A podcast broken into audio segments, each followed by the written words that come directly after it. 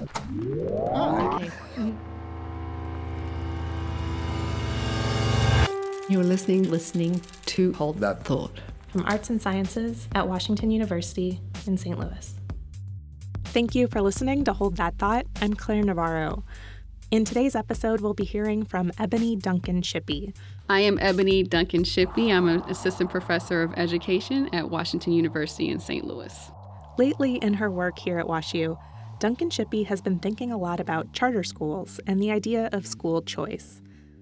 Back when she was a college student, the charter school movement was just taking off in Washington, D.C., where she was working as a school volunteer and tutor. To this day, she has this one clear memory from that time. She was walking some of her students home when they passed by a newly built charter school.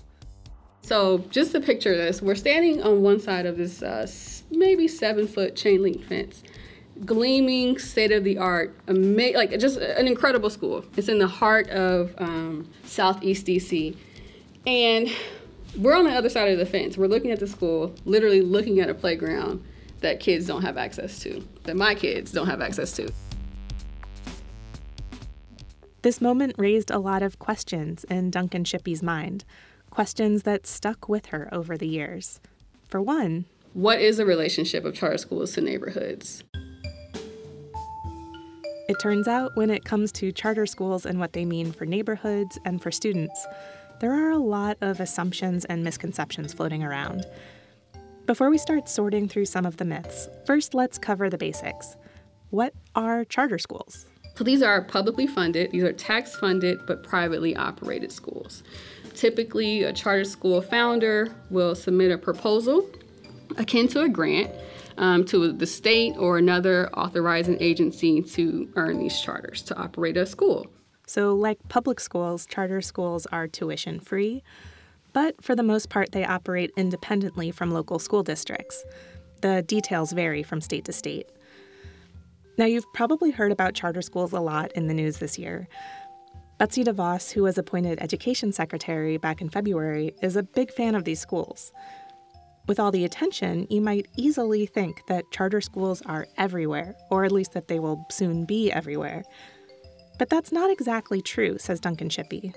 The charter school movement, as it's described, I think is smaller than people would imagine. So we have 99,000 public schools in the United States. And of those, uh, six and a half percent are charter schools. And so, and, and that's actually grown exponentially uh, over the since the early 2000s. And so it's a very, it's still a, a fairly small share of schools, but that necess- that's not necessarily captured in the amount of attention that we give charter schools. And those 6%, they're not evenly spread out across the country or even across cities. Charter schools are often located in very high poverty communities of color. And we see this in, in major charter school states pretty consistently. So we see this in California, Ohio, Arizona, Texas, Michigan. The, the list goes on. In many cases, these lower income areas tend to have lower performing public schools, which brings us to another misconception about charter schools the myth that charter automatically equals better. The reality is not so clear cut. Uh, most of the time, we don't see a, a, consistent charter school effect, meaning that charter schools don't consistently outperform public schools. Public schools don't consistently outperform charters. It's usually mixed. Um, it's mixed in this in a way that might be similar to how we think about public schools. Some are really great, some are terrible. Most are somewhere in between. Good at some things, maybe not so good at others. The fact that charter schools are not light years ahead of other schools likely is not a big problem for school choice advocates like Betsy DeVos. After all, at least with charter schools around, families can decide where to send their kids. School choice leads to competition between schools, and that's good for everybody, right? If you have charter schools in a district, the idea is that the education of the entire district will improve because failing schools will go away, they'll be closed, charter schools are now stepping in and offering parent or family is a better match for their students in theory. Um, and then the, re- the remaining public schools can innovate or somehow um, shift their practices so that they can continue to compete with these charter schools. This emphasis on the value of competition has become such a standard way to think about charter schools that I was surprised to learn that originally, the reasoning behind charters had nothing to do with competition. The original idea of charter schools was developed by Ray Budde, who is a late professor of education at University of Massachusetts Amherst.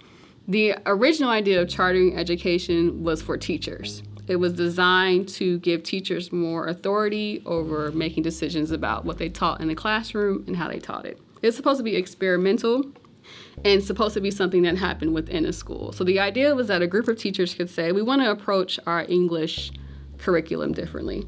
And they could they could propose this to their principal and move forward with the program. So wait a minute. How did helping English teachers who wanted to mix things up transform into separate schools competing with public schools? The short of it is, and I'll, I'll I won't go into the full historical back, background. The short of it is, um, when Minnesota passed the first charter school law in 1991, the concept of chartering education was transformed into chartering entire schools, and eventually, at least according to um, critics of the movement, this idea of chartering entire schools transformed into um, supplanting public schools, that charter schools were being used to replace public schools in the United States. People who support charters would deny that claim and instead say that school choice and competition is better for all schools. So, charters have been around for a while now. Is it true? Does competition and choice lead to better schools overall? with respect to these competitive effects, we're just we're not seeing that play out in the research. So we're not seeing um, indication that charter schools are producing this widespread competition in school districts um, that's leading to improvement for students across the board. To be clear, this doesn't mean that charter schools are necessarily bad for students or neighborhoods. There are plenty of examples of really great charter schools. But when it comes to the benefit of competition, the data is inconclusive. Researchers can't prove that it works. Still, let's back up for a minute to think about how all of this is supposed to work in theory. Initially, part of the appeal of charter schools was that they could be shut down if they weren't successful. The idea is that a charter school can be more easily closed than a traditional public school for failing to improve student outcomes. Although, interestingly enough, the number one reason for charter school closures is financial mismanagement. It has, it has nothing to do with student outcomes at all. Actually, 40, I think I wrote this down, 40 plus percent, about 41% of charter schools closed due to financial and mismanagement issues. And in the meantime, it's become much more common to close traditional public schools because of poor academic performance. Now, it may seem like a good idea to shut down a school that just isn't working. But Duncan Shippy is interested in what this really means for students and neighborhoods. Let's say choice and competition really does lead to a public school admitting defeat, shutting its doors. What happens then? There's research, there's uh, recent reports from folks at University of Chicago um, and other institutions which shows that most students are not, when, when their school closes for academic failure, they're not going to a better performing school in Chicago, when we saw um, three different waves of recent mass closures, only 6% of students who were displaced by closures actually enrolled in a school um, with what we would call high test scores, so a high performing school. About 40% of students enrolled in schools that were just as bad as the schools that had closed. And what was probably even more disconcerting is that once a student in Chicago experienced closure once, they were more likely to experience another closure. So we already have students who, for we don't know how long in their school career they've been assigned to failing schools or underperforming schools, schools that have that then closed, and a good number of the students experience this again. Of course, this isn't a great situation for students.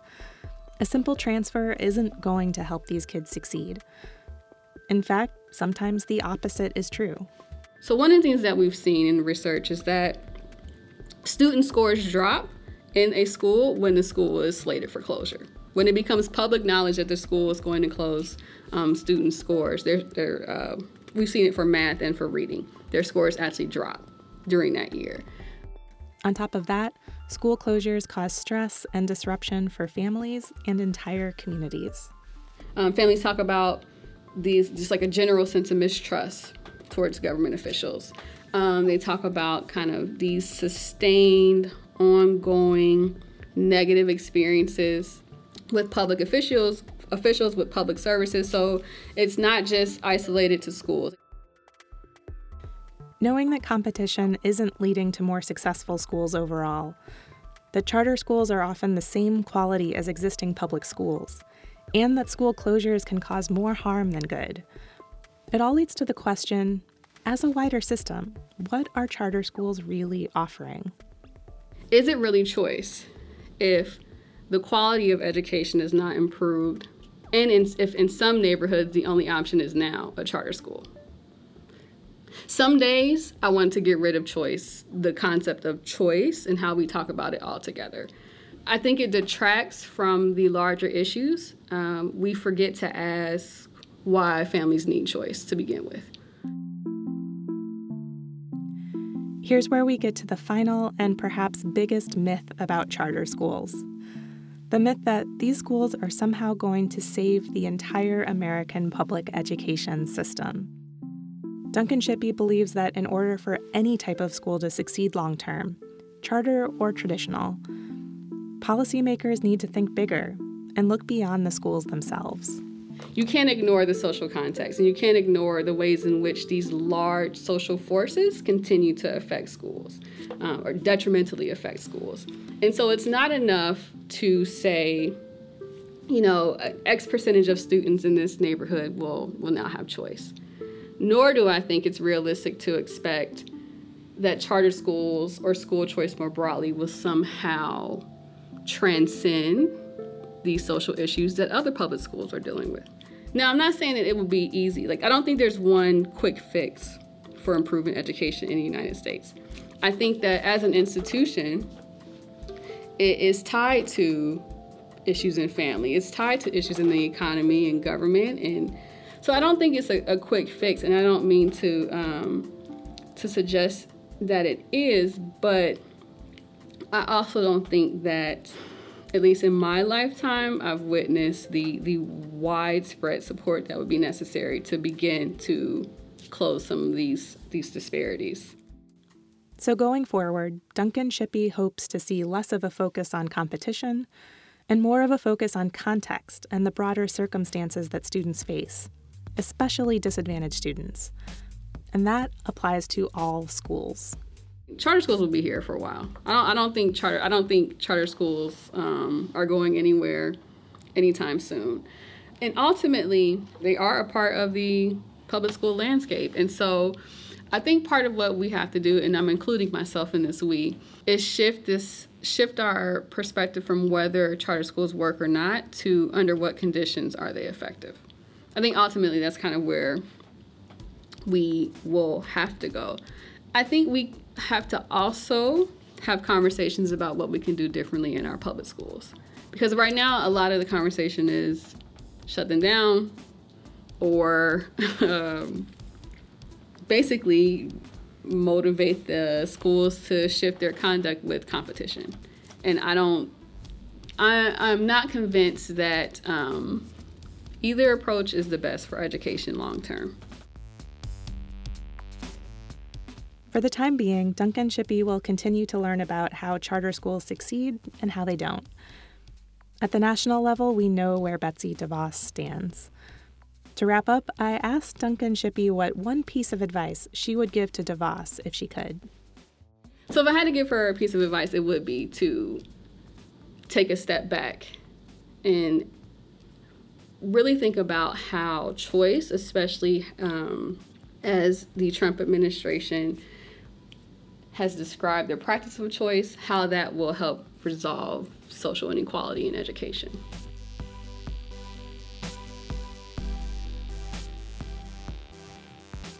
Thank you to Ebony Duncan Shippy for joining Hold That Thought. For many more ideas to explore, including more from our series on inequality, please visit us at holdthatthought.wustl.edu. You can also subscribe on iTunes, Stitcher, or SoundCloud. Thank you for listening.